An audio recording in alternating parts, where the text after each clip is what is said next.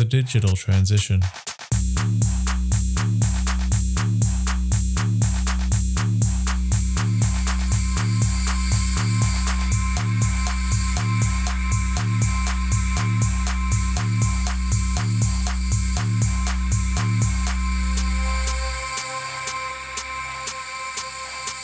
The Digital Transition, a podcast series created to assist those tasked with implementing digital strategies, where we will share our knowledge and experiences to support you in your transition. Welcome to the Digital Transition. I'm your host, Nathan Hildebrandt, and today I'm talking with Kelly Cone from ClearEdge 3D about laser scanning and how technology is changing the way in which we capture existing assets. But before I talk to Kelly, I need to talk to you about our exclusive podcast sponsor, NBS.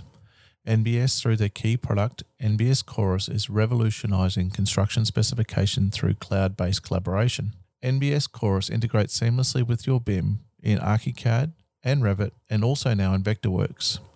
Now, this increases productivity and reduces risk of conflicting information deliverables. To learn more about NBS, head to their website www.thenbs.com.au. Thanks for taking the time to talk to us today, Kelly. Good to be here, Nathan. Now, firstly, Kelly, for those that are not aware of who you are, and you are a big character when we uh, attend these built conferences, you're well known in those circles around the globe. But for those that are listening today, can you tell us a little bit about yourself? Yeah, sure. I uh, went to uh, college to be an architect and then uh, rapidly found out that was not particularly lucrative. Um, Maybe you're the smart one here. and so I, I, leaned hard into technology. I was ar- already kind of inclined that way. But uh, uh, yeah, I went to work for a big design build firm uh, with my architecture degree. And uh, probably within a year uh, of going there, leaned into implementing Revit. Uh, took that over nationwide for the firm. It was about a billion dollar design builder. Um, and so that felt pretty lucky to do that, you know, a year out of school. Uh, and uh, it's the opportunity when you're on the front end of adopting a new technology. And basically grew that from just Revit to Revit, Navisworks, and then we added Innovaya, and then we realized that was really hard to use, and then we switched to Assemble, and um, you know I could throw out a whole handful of additional tools we uh, implemented over the next couple of years. And eventually, we bought our own laser scanner. We started Scan to BIM Group.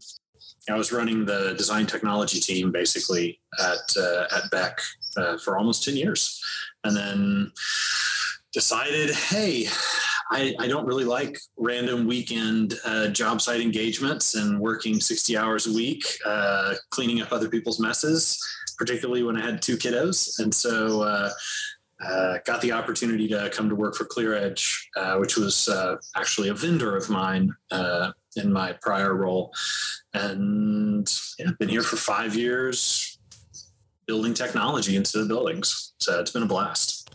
Now, today we're here to talk about technology. Now, can you give us this, a, a, you know, you and I know a lot about ClearEdge, and, and a lot of the people that are attending built conferences understand what ClearEdge 3D is all about. But for the listeners that haven't been to one of those events or haven't uh, engaged with you before, can you give the listeners a bit of an insight into what ClearEdge 3D is about and the services that you provide?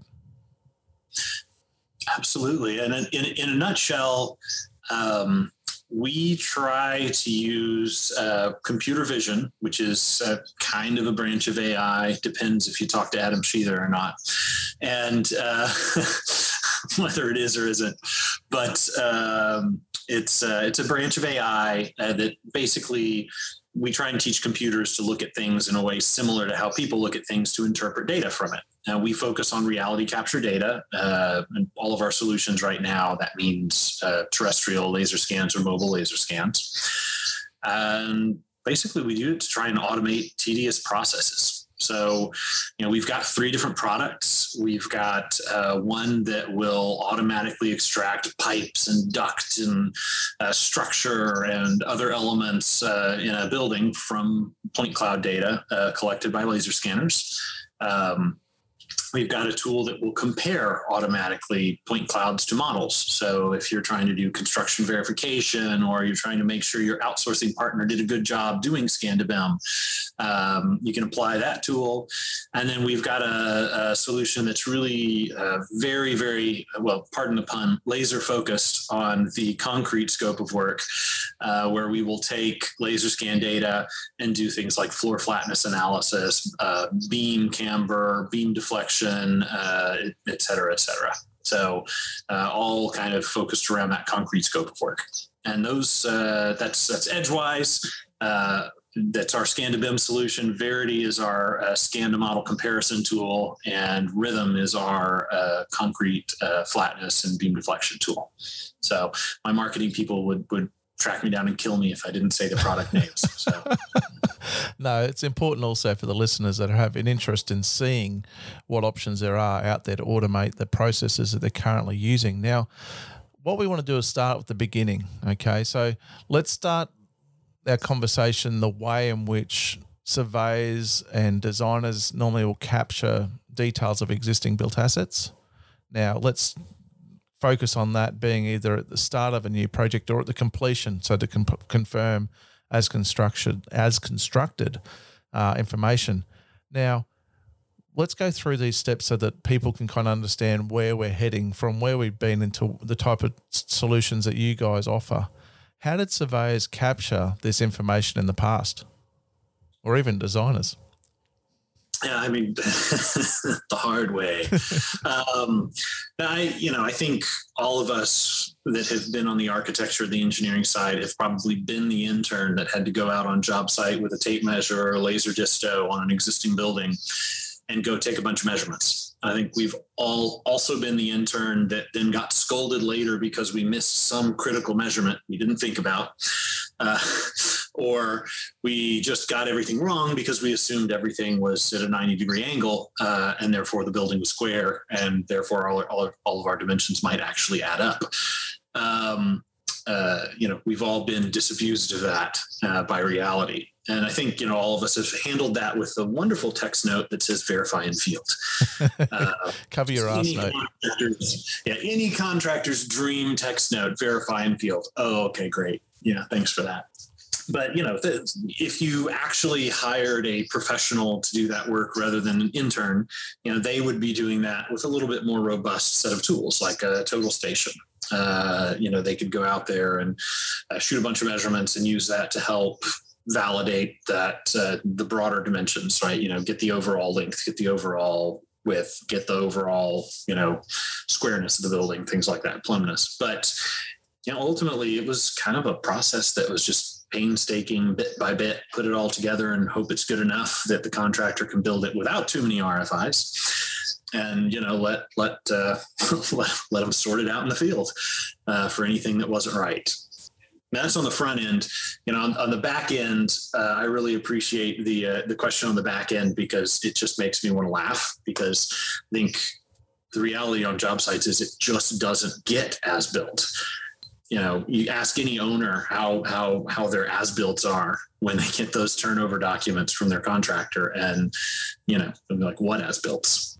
It's just we've never had the tools in this industry, or I should say, we've never had both the tools and a fee commensurate yes. uh, with those tools to as built everything. It was just impossible with uh, with the amount of labor we can afford with our fees. So basically, spot checking has been the rule of the day in our industry for you know a century.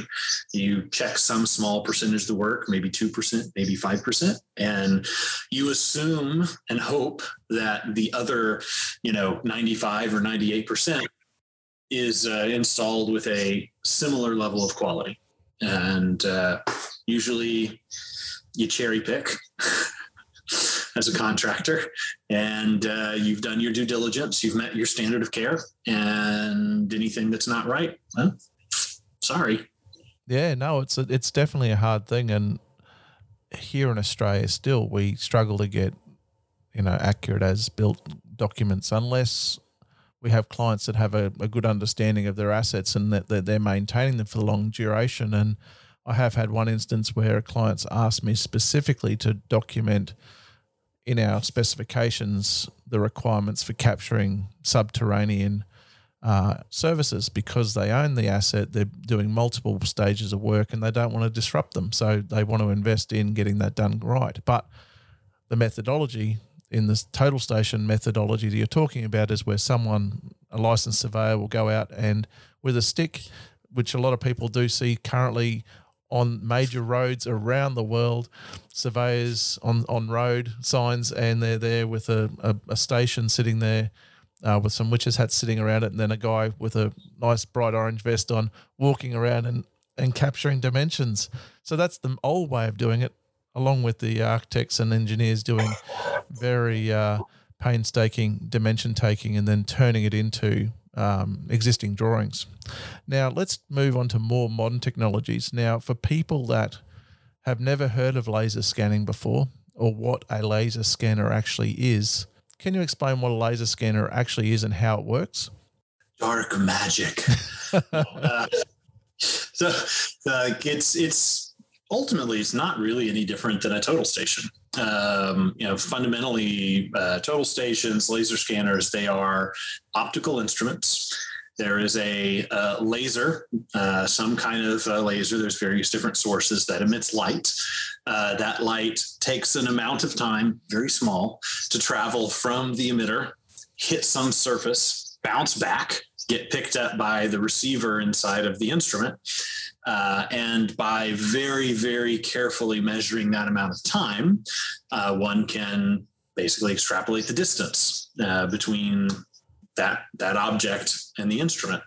As you can imagine, this is you know not uh, not something where there's a lot of room for error given the speed of light, but um, total stations, most people don't realize this, they don't take a single measurement. Um, when you take a total station and you shoot a prism or you shoot a reflectorless shot on a surface, it takes tens or hundreds of measurements. And it does that because there's always some amount of error in any measurement. There is no such thing as a perfectly accurate measurement. And the way you can reduce that error is basically through statistical analysis. If you take 100 measurements from the same exact position on the same exact surface, you average those 100 measurements, you get a much more accurate measurement than you would from just a single shot, right? Basic statistics. Um, so with a total station, you do that fixed, measuring a fixed point on a prism or a surface. With a laser scanner, the regime is a little bit different because basically you have a spinning mirror and a spinning head, and it captures anything and everything it can see in a dome around you. Um, so it's like a really fancy 3D picture. But um, you know, in that case, you have millions of measurements, um, but they're not all in the same spot. So there needs to be some kind of additional analysis and software to figure out where things are precisely. But those measurements tend to be plus or minus one millimeter on the high end of the hardware, plus or minus five to 10 millimeters on the lower end of the hardware. Um, but you can average that out statistically the same way and get really accurate dimensions on surfaces, uh, presuming you have PhDs with big brains on your development team that can do fancy math and, and figure out all that stuff, which fortunately uh, I have those on my development team. So um, I'm very lucky to have them. But, uh, but yeah, it's, it's kind of fun. You know, the top of the line scanner today takes 2 million measurements in a second as it spins around and it takes you know 45 seconds to you know do a full dome. So you do the math you know that's uh, that's that's 90 million measurements in a single scan. Um, and scanning is line of sight just like total stations. It can't see through the beam or through the wall or through the floor. It just sees what you see so you have to pick it up and move it right? And so you do it in one spot, pick that, move it somewhere else, do it there. You can stitch the two together, which is a process called registration. Um, or you can survey each spot in and get it on survey control. Then you don't have to do the registration. You can do both, which we call hybrid registration. Big fan of that. Uh, check out Scan to BIM University if you want to know why. And then they have mobile scanners, which are super cool, but less accurate, substantially so. Uh, and those you don't have to pick up a stationary thing and move it. You just walk around and it scans as you go, but you take a big step back in accuracy as a result of that. So No, well, it was quite fun two years ago before COVID hit when we last caught up in Sydney, Australia, and and your uh, yourself and one of your teammates were out here walking around the uh, Sydney Convention Centre with a with a backpack, making a lot of people nervous because they're wondering what someone's carrying on their backs. but but at the same time, that's that's a that's a technology and a process of capturing information. Now, people go uh, well, actually, one quick one quick question before we kind of move on to other technologies. What is the price point for these tools? You know, they're they're, they're reasonably expensive tools. Yeah, yeah. So you know, the lowest cost terrestrial, so stationary scanner, uh, is going to run you in the twenty thousand dollar range um, for a true laser scanner. The uh, the highest cost instruments will be in the three hundred thousand dollar range and those will measure up to two kilometers and blah blah blah. Um, so you know, there's there's uh, there's some pretty high end stuff out there. Um, obviously, you get what you pay for, and so you can certainly get on the, on the lower end. You get some uh, some decreases in accuracy, kind of getting that mid range. The sweet spot right now is kind of in that eighty thousand dollar range. If you can put in eighty thousand dollars on a terrestrial scanner, you can get a really good terrestrial scanner for our kind of use cases. Mobile scanners start a little bit higher. You're generally talking about you know, forty, fifty thousand dollar minimum. Those go up to half a million dollars. But uh, that technology is rapidly improving and advancing, and so you know those will start to come down as well and get more accurate. But so. translating that to Australian dollars for Australian listeners, that's okay, and and and that's that ranges from about thirty Australian thirty thousand Australian dollars obviously to the, the, the middle range market, which is probably around the 70 to 100,000 Australian dollars, depending on the exchange rate at the time. Now, that's really expensive, but obviously it, it drives great value in terms of on, for certain project types, we start to see business cases for these sorts of things to occur. And there, for a good example of that was in the lower end budget, I was looking to uh, site measure, I think, four or three aged care facilities, which – were over 10,000 square meters, which uh, in um, North American terms, I think that's around the 120,000 square foot. Yeah? Uh, yeah. And I realized the time it would take to do one person to do a scan of the, each of those sites versus the time it would take to do a site measure. You'd need numerous people. I'd figured out it would take about four or five of those facilities to pay off the capital cost of one of those smaller, smaller devices.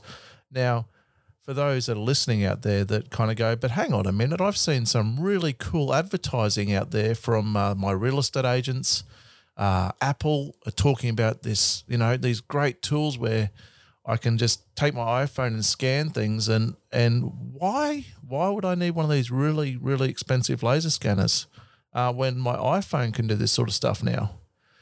Can you explain? Can you explain the difference between what your iPhone is capable of versus these highly accurate, expensive tools? Absolutely. So the the two big advantages of the fancy, expensive tools is going to be accuracy, of course, and speed. Right at the end of the day. So, yes, you can scan a room with your iPhone. It'll take you six, seven, eight minutes to do it thoroughly you're going to have a lot of trouble getting that data into something like Revit or ArchiCAD, uh, but you can. You can certainly do it, and uh, the accuracy is going to be plus or minus minus a couple of percentage points, which probably doesn't sound like much, but um, you know if you think about a one percent accuracy, which would be fantastic result to get out of an iPhone, well that means right for every uh, gosh for every meter you're going to have you know 10 mils of error you know? So uh, great. So if you've got a building that's you know 10 meters long are you really okay with you know? 10 centimeters. You know you're doing the live calculations yeah i mean come on that's that's a pretty big gap and that's that that's honestly you're not going to get that out of an iphone um, you know you'd be lucky to get probably four or five percentage points out of an iphone uh, in terms of the accuracy over a distance going in and out of rooms. And so now all of a sudden you're talking about, oh, great, I'm going to be a meter off over, you know, 15 or 20 meters. Uh, okay. Is that good enough? No, never. I don't think so. No. So, you know, I, I, I think I think they're fantastic tools for small kind of looking at a piece of equipment or a particular you know feature or something that the client wants. Like my favorite use of that kind of scanner is like here's a piece of furniture the client wants. Oh go scan that thing and pull it in as a point cloud. Great. Fantastic. You don't care if you're a couple centimeters off on a couch and it gives you real life looking content that you can drop into your model without having to go to the trouble of making a really complex piece of content uh, in your authoring platform. So I think there's really great uses for it, but we're five, ten years away from that kind of a tool replacing terrestrial scans. Um, now, eventually it might get there, but we're we're we're a ways out. That's where your iPhone's are going to have hundred cameras on the back of them, right? yes, and it's going to be like a giant lump, tumorous growth on the back of your phone. But also, the technology is different. It's not a laser scanner that's based on the back of your iPhone. It's actually based upon a different process called photogrammetry. It's actually uh, so. This is exciting news. It's actually not now, isn't it?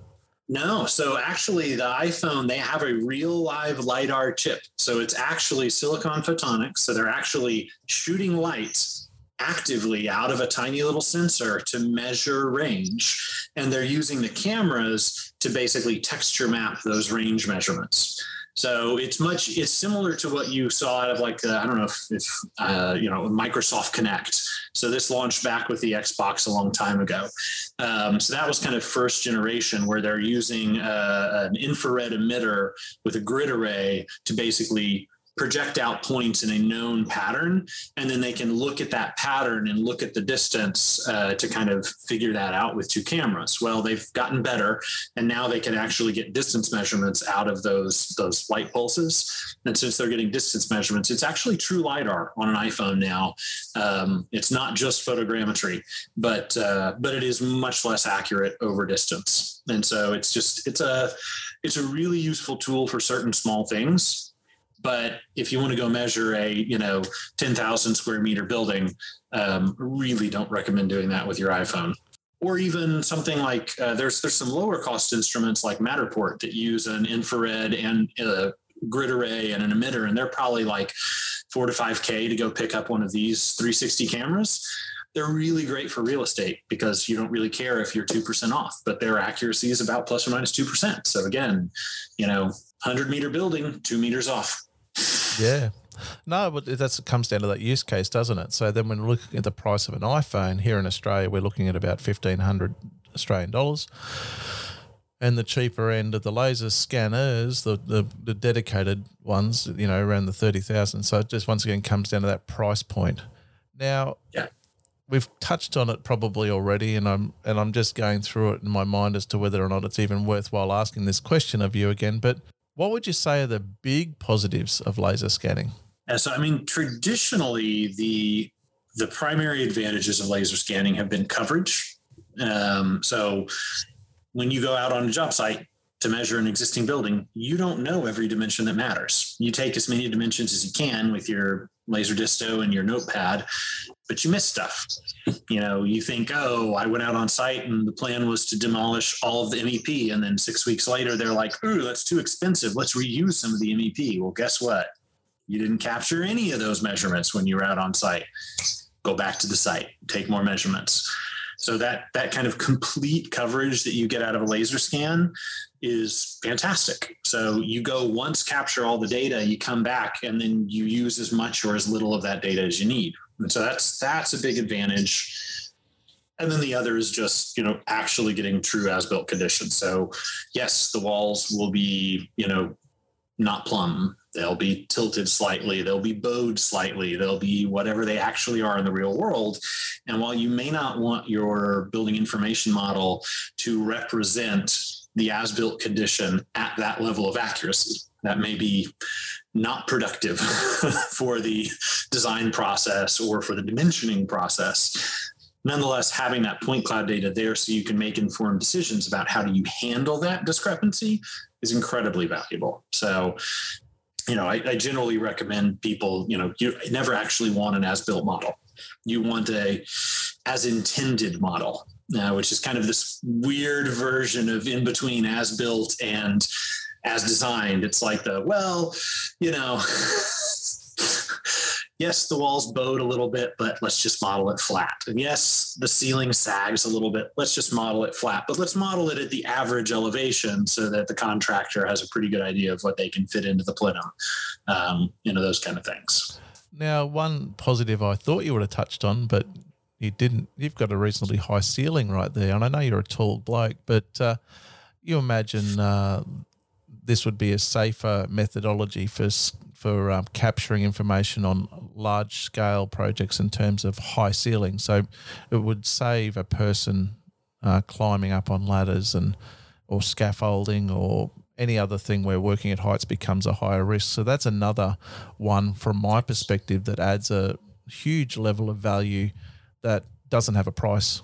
There's no price attached to it whatsoever, apart from uh, you know saving one's lives. But what are the negatives of laser scanning, Kelly? And I'm I'm looking forward to your answers to this one. oh gosh, I mean, apart from the biggest issue in the room, the biggest elephant, the thousand terabyte issue in the room. Cost? What? No, not uh, no. It's it's to do with the file sizes. Oh, come on. That's not the biggest elephant. I used to be, but now I I think we all don't have you know, servers like you, Kelly. oh, trust me. I don't I, I mean I do have a NAS up there, but I built it myself. Um, the uh, I don't know. To, to me, the biggest challenge or the biggest the biggest thing that inhibits uh, adoption in the industry right now is actually the technical complexity to do it successfully. So, you know, actually running the scanner, not that hard. You know, you can train anybody to press the buttons on a scanner and collect scan data. Teaching somebody where to set it up to get the best coverage with the fewest number of setups, well, it's a little bit harder, but um, and that's certainly doable teaching somebody to successfully register that data to get the level of accuracy that people expect out of laser scanning i think that's that's probably the hardest thing right now you know, everybody, all the manufacturers, and you know, Topcon is our parent company, and I'm going to tell you, all the manufacturers are guilty of this. They all like to pretend that registration is so easy because they're trying to sell hardware. Um, that's how they make the money. So you know, it's like, oh, it's so easy, anybody could do it, and then you actually try and do it across more than ten scans, and you go like, yeah, it's actually kind of hard. And so you know, I think the technical kind of just the technical complexity is a big barrier. Yes, the file sizes are large, but that is rapidly declining as a barrier because, of course, now you can buy a 10 terabyte hard drive and put it in your computer and it costs 130 bucks. You know, just the, the price of storage has come down so much. Speed of transfer with USB 3, so much faster. Um, our internet bandwidth is so much faster. And I honestly don't see scan files getting much larger because we're kind of already at the peak of density. Like, it won't get you know, there's already a scanner that scans 2 million points per second. It scans in 45 seconds. It takes longer to take pictures with the scanner to colorize the points than it does to run the scan. Like, you don't really need a 4 million or 5 million point per second scanner. You know, there's other things that need to get done to make this process better. So I think we're, we're kind of capping out on the size of scan files. That's going to plateau and we're pretty, pretty, if we're not already there, we're pretty quickly going to be past, you know, the inflection point where that's a minor concern rather than a major concern. And tools like Revit, uh, tools like ArchiCAD, you know, everybody that's got point cloud viewers are handling much larger point clouds much better. And there's ways to break them up to make them more manageable. So, yeah, I, th- I think it's it really comes down to training people to do the registration, training people to look at the data and understand and interpret the data effectively, and that's that's really where we're that's what's kind of capping the growth right now. It's just how quickly can we adopt a technology that's still not super easy to use. I think it's quite potent that you mention that people are the problem in terms of training people and getting them to do the right thing, which is everything in our industry in terms of trying to adopt new ways of working. It's the people that are the hardest thing. And I personally have seen an instance where we've done, you know, examples, where, you know, where a salesperson's come in with a laser scanner and said, "Oh, here you go. This is how we do it. It all works with with this tool, and it connects directly to an iPad, and then this software processes it all." Is there a method? is there a, a tech, is it technology that's holding it back? Because the whole whole thing is is that some things obviously can be made easier through the, the use of technology, uh, but then because humans are never going to be capable, if we just assume humans at the lowest common denominator of, of expertise and saying, well, here, here's this tool, we've taken all of the potential failure points out of it. Is it? Is, can technology? I know you're sitting there going, "Geez, you're dreaming," and uh, you know, I want, I want fifty thousand times more developers to do what you're talking about. But do, do you think that technology has a way of kind of bridging a little bit more of that gap that we're facing because humans are struggling to bridge the gap? Yeah, I mean, you know, if you'd asked me this question 10 years ago, I would have been like, people are the problem. yeah, people.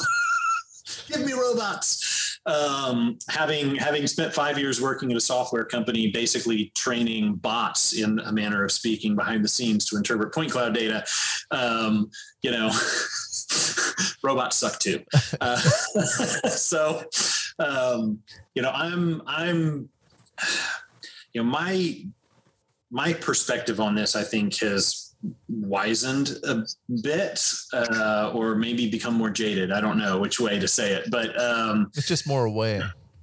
More, yeah, and, that, and that's that's that's certainly true. Um, but at the end of the day, I think people, yes, have a hard time changing. Um, I find that people, given the right incentives, change quite easily um, because we're very adaptable. So, you know, my kind of experience 10 years doing VDC stuff in a big firm is that mainly I did the first eight years of it wrong, which was that you're doing all the hard learning. Yeah, well, and I, I was trying to focus on here's how the technology, you know, makes your life easier. Here's how the technology is better. Here's how the technology is cooler. It's more interesting. You get to have more fun. Like I was, I was focused on the wrong thing. And it, it took me a number of years to realize at the end of the day, it's just a business decision. And so I, I think, you know, when you try and force technology on people without a compelling business reason to do so, you get a lot of resistance. And there may even be a compelling business reason to do so, but if you can't articulate it, not everybody is capable of seeing it for you right? And so the trick is to figure out how to articulate the compelling business proposition. And then it becomes really easy to implement the technology if there is one. And so you know i to me it's like yes people resist change. But if you show people, if you show a project manager how they can produce the same amount of work with seven people instead of 10 people, and that means he gets to have the most profitable project in company history, which means he's going to get promoted to principal, he's going to flip and do it. but if you tell him, huh? You'd hope. Yeah, well, I mean, you hope, right? But and, and, yes, there's always the Luddites, but most reasonable people in that situation will do it if they believe you, um, and that that involves you know proving out credibility and doing it in small steps, et cetera, et cetera. But I mean, we could spend hours talking about the the the trials and tribulations of technology implementation, and I would you know I just sum it up by saying I think it's a balance. The technology needs to get progressively easier to use as it does, it becomes viable for a larger percentage of the population to use it. And so there's a, I'm, oh man, I can't remember the book right now. It's like the innovators. Uh, anyway, there's a there's a lovely curve that talks about you know uh, you've got the early adopters, you've got you know the uh, kind of middle of the road people, you've got the Luddites, the laggards, whatever you want to call and there's them. There's a chasm of whatever it's called. Chasm, crossing the chasm. Thank you. You triggered the right word. So yes, crossing the chasm. So it's it's a great book because I think it talks pretty effectively about that balance so there are people who will adopt technology even when it sucks just because they want to and because it's part of their identity. then there's people who will, you know, adopt technology because it makes sense or because they see promise. Then there's people that will do it because it makes sense. And then there's people that will never ever do it to hell with you. And you ignore those people because they will eventually be replaced either by retirement or by losing their jobs. You focus on the ones that will adopt it reasonably and the goal is to get the technology to the point that a reasonable person will adopt it and i feel like we're probably across the chasm with laser scanning but it's very recent. And so, you know, we're still making improvements to make it easier for more and more people to adopt. But I think we're getting really close. If we're not already across, we're really close, close to that point. So I, I, I'm, I'm pretty pretty bullish on the next five years in terms of adoption of reality capture in the industry because I think it's just getting easier and easier to do. It's getting cheaper to do, and man, it's really hard to justify not doing it on a renovation project right now if you actually know it and understand it. It's just God, it's it's really hard to not do it. No, I can perfectly understand that. Now, moving on to the next phase. So we've got this uh, beautiful point cloud and uh, we, we've we've we've we're absorbed with all this data to the point where, as a designer, we are probably overwhelmed once we uh, have brought these point clouds into our BIM authoring softwares.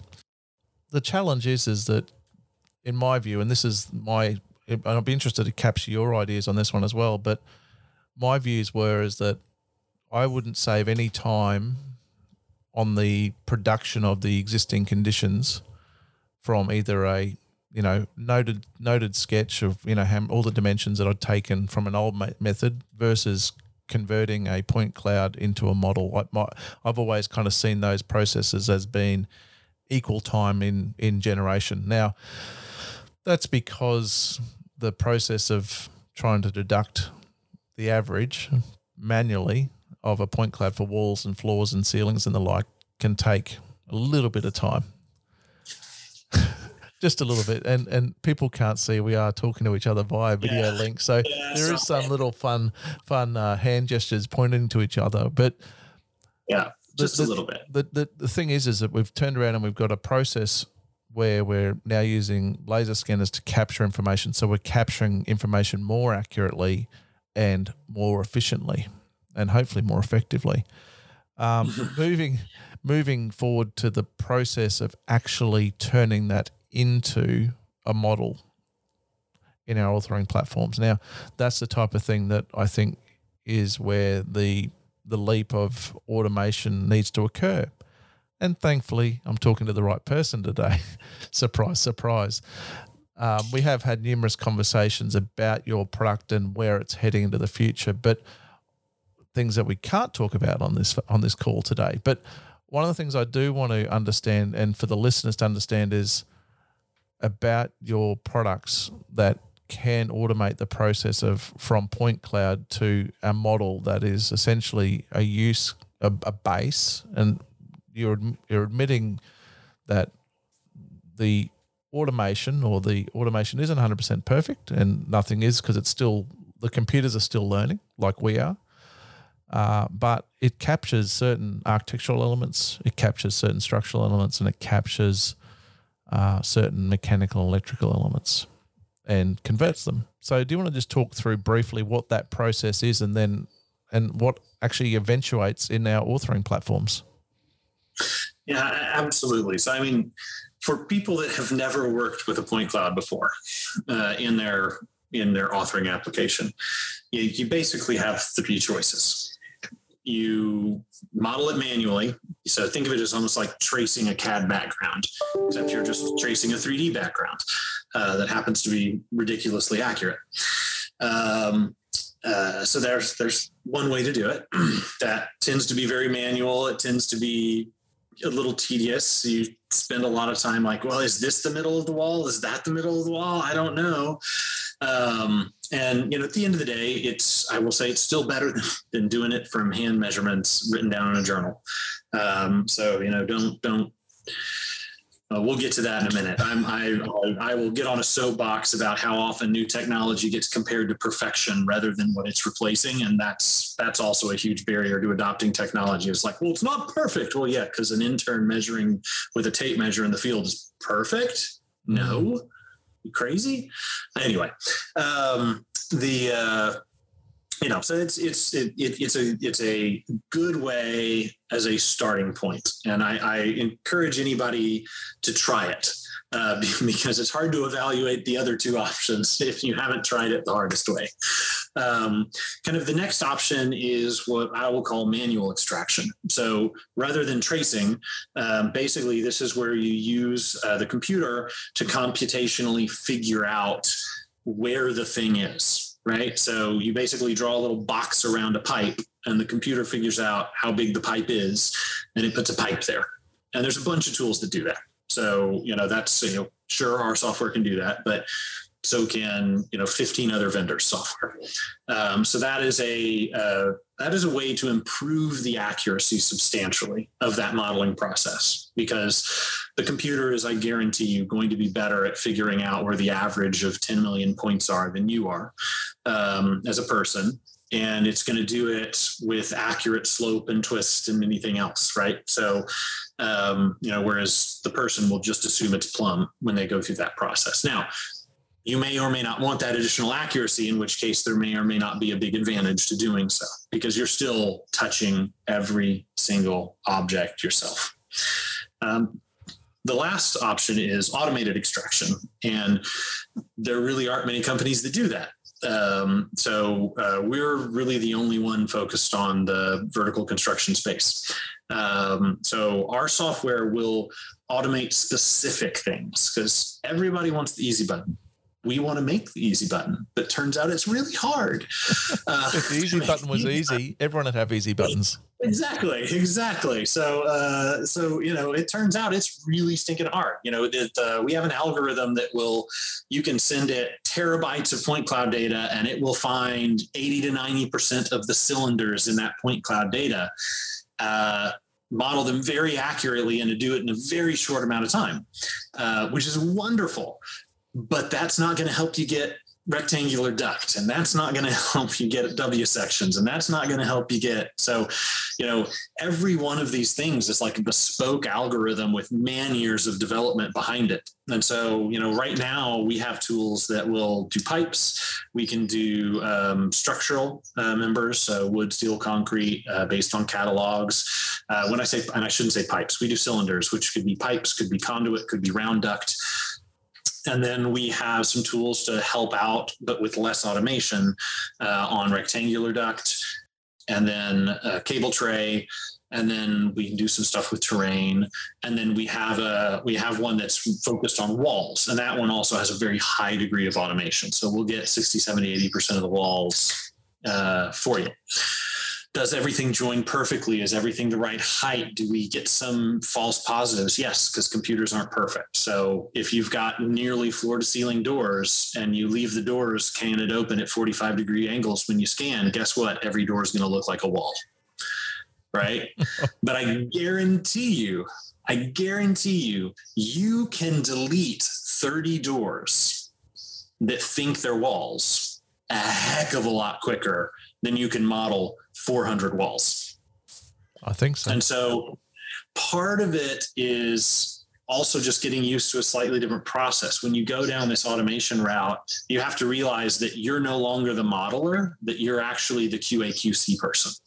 Like your job is to QA QC what the computer does and to focus on that. So get rid of the handrails that aren't actually pipes, to get rid of the, you know, doors that aren't actually walls um, to you know join walls together that maybe didn't quite meet because there's shadows and gaps in the scan data. So um, it's a very different process, but just as a rough ballpark, you know, most of our customers, uh, if you ask them if they were planning on spending a thousand man hours to do scan to BIM on a project, if they use our software, we'll cut that down to 400 hours or 300 hours or 200 hours right? Depending on the scope of work and what they're modeling.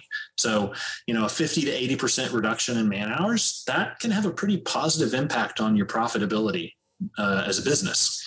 But also so, your program. Everyone wants yeah. everything yesterday. Yeah, well, and and you know, it, it helps it absolutely with schedule. Um, you know, there's there's all sorts of things, and it's not going to do everything for you. But it, you know, I always like to describe our software and most automation solutions. They're there to give you a head start they're not there to replace you. They're not there to get rid of half your team. They're there to give you a head start. And if you use them properly, they give you a massive head start. And that gives you a competitive advantage over anybody not using that kind of a tool. Um, and hopefully helps you win more work. You know, you get to decide whether you want to, you know, use that extra money as more profit or lower pricing or a mixture of both you know, when you're going out there and chasing work. But uh, but yeah, I mean that's I could talk about Verity and Rithm too, similar stuff. But at the end of the day, going from Scan to BIM, we're here to give you a head start, and then you'll use other tools. You know, we don't really see ourselves in competition with any of the other vendors out there. You know, our quote unquote competition. Most of our customers use our software first, and then they use their software because their software does other things that our software doesn't do, it's still helpful for them. And so it's kind of a, you know, our software, then their software, then it goes into the authoring platform. Um, so it's a mixture and that's perfectly fine with us. So it's a complementary suite of tools to essentially enable you to get an outcome rather than just thinking that one tool will do everything yeah we're not we're not at that point there is no archicad or revit for scanning right? It's it's still something where you're putting a couple of tools together to kind of get the whole process soup to nuts. Oh even archicad and revit don't work sold by themselves. They need they need uh, a few extra bits and bobs to uh, to give you all of the tools that you need. But yeah. I know that we've we've gone well into this discussion, and I know that we could probably talk for an hour alone on this. But um, if you, if someone is looking to engage someone to undertake laser scanning, what would be one of the key things or a couple of the key points that they that you recommend that they consider in their scope of work request? Absolutely. Because uh, you know we talk about this. This could be a whole conversation in itself, and yeah. I think I've seen presentations that built on this itself. But um, in terms of like a, a couple of key points, without kind of being over the top. Yeah. I mean, the, the, the, biggest thing that I would encourage people to do is really think about what accuracy you actually need, because a lot of people want to specify something ridiculous. And with ridiculous specifications come ridiculous costs. So the other thing I've noticed is part of the reason people think laser scanning is so expensive is because they ask for something like three millimeter accuracy across a, you know, 10,000 square meter project. Well, okay, it can be done, but it costs a lot of money. If you're okay with a 10 millimeter accuracy across the whole project, a lot cheaper. Um, so really think about what level of accuracy you need uh, out of the scan data. And then if you're engaging more than just scanning, if you're engaging scan to BIM and you're actually deliverable, you know, your deliverable is a model, um, I would encourage people to think you know, very much like you would doing your own BIM implementation plan. You don't model everything at the same level of detail, right? The, you know, you don't model every nut and bolt on everything in the project. You only model nuts and bolts on stuff that matters to model nuts and bolts on. So the same thing is very much true of laser scanning and scan to BIM. Ask, you know, think about it as a, as by scope. Break down your project by scope and think um, how accurately do I need walls? How accurately do I need ceiling tiles. How accurately do i need this? How and because again the higher the accuracy demand the higher the cost. And on a lot of these things people don't need it to be plus or minus three or five mils. They just don't. Um, and if you don't don't put it down because that's just going to blow your cost up. If you want a good resource for that it is a US resource, but there's a group called the US Institute of Building Documentation. It's www.usibd.org and they've got uh, it's like a $250 membership or something and they've got all these documents for rfps rfqs they have a level of accuracy spreadsheet. It's a lot like the level of detail spreadsheets that you're probably familiar with in bim execution plans but it's specific to scanning. Super low price to pay to get something that'll help you go through that process that's been tried and true, you know, tried and tested, I guess I should say. Um, so great resource. Yeah, there's a US in front of it, but just ignore that and focus on the IBD and uh, take advantage of that. And then, um, yeah, I, th- I, think that's that's that's the that's the, the short version. That's is that's, that's really important. That's really important though to understand though because even when you deal with normal licensed surveyors, and this was a conversation I had with a licensed surveyor about accuracy that we nominated in our general specification of of expected accuracy for certain areas and certain elements for a, a, traditional survey from a total station. And people need to understand that tolerances of levels within grass, for example, you can't get it within 10 millimeters. If you put it within 30, 40 millimeters, uh, you know, you, you half the price in terms of how much it costs to capture that to that accuracy. So people really need to think about that benefit. And the the level of accuracy specification um, that you talked about, Kelly, I, I, I think it's a it's a powerful tool in terms of, and my view is is that it actually should be that should be actually used for a rem- level of development should actually be removed at the end of design, and the level of accuracy specification should be put in place for as constructed and for existing conditions. I think because the LODs mean nothing once once an element's actually in place, and the beauty of that specification is they have different classifications for accuracy. So you don't have a blanket requirement for uh, each item to be within certain accuracy. So, for example, and this is something that's really important, is it is it just important to know that there's a light fitting within that space? So you could say, well, the ceiling has a light fitting. I know it's within 100 millimeters. That's okay. Whereas uh, certain pipe work in certain walls, you might want them more accurate. But you've also got to remember about the methodology of capturing this information. So, in an existing built asset, are they going to be removing wall linings to actually or ceilings? Is a ceiling a ceiling tile system or is it a flush set ceiling where you actually can't get into the ceiling space? So they're the key things to think about, I think, before you embark on looking to get this pricing undertaken. And you know, we've talked about the benefits of laser scanning from an asset owner's perspective um, earlier in this series. Once we spoke to Greta from Brisbane Airport Corporation, but I think today we've talked about the technical side of it. And uh, no, Kelly, thanks very much for your time, mate. Greatly appreciated. Hey, my, my pleasure. Happy to chat more another time. I do have to say, I really want to meet your duck. Oh, well, thankfully, the microphone at my end is not picking it up in the recording, but uh, it's a set of crows that are very happy at this time of year. They're just it's um it's baby season over here for all of the uh, animals and birds being spring on our side of the globe. That ruins my ducks in a row joke. oh well. Oh, crows in a row. But. no, well, it's it's it's a challenge, isn't it? But one question, mate. One final question. One that I ask every one of my guests. What does BIM mean to you? So, so yeah, I'll, this is you know this is my favorite old soapbox. So I I am a big believer that the modeling in in BIM, building information modeling, does not stand for what you think it stands for. And I don't mean you specifically. I think you and I have actually had this conversation like four years ago. But to me, you know, the value in BIM is not th- the B in BIM is the 3D model of the building. It's the building but we already have building. We don't need to say building and model. I is obviously information, but you know anybody that's watched the weather understands when they talk about the weather model that's what the model in BIM is supposed to stand for. It's it's a model from which to predict outcomes. That's the entire purpose. That's why we do BIM. We do BIM to predict outcomes, whether it's schedule, whether it's cost, whether it's quality of design, whether it's you know how it looks when you sit down in this chair or walk through the lobby.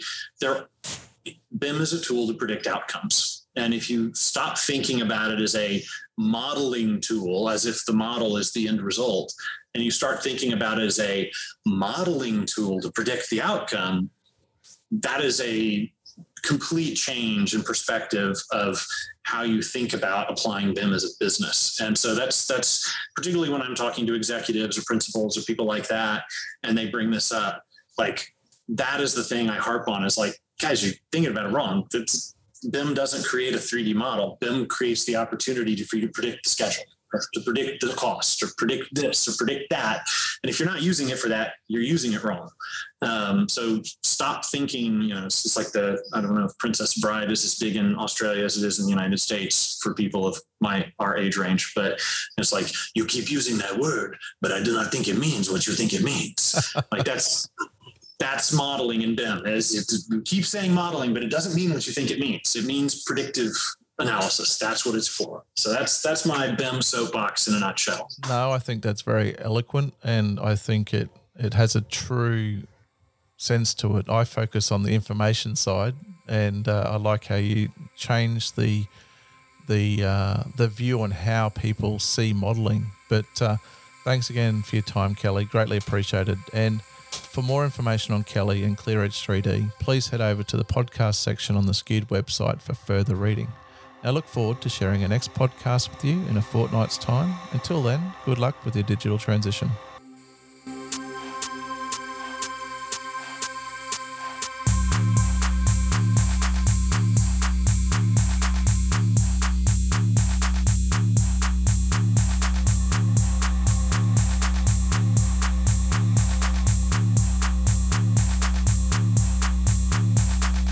Digital transition.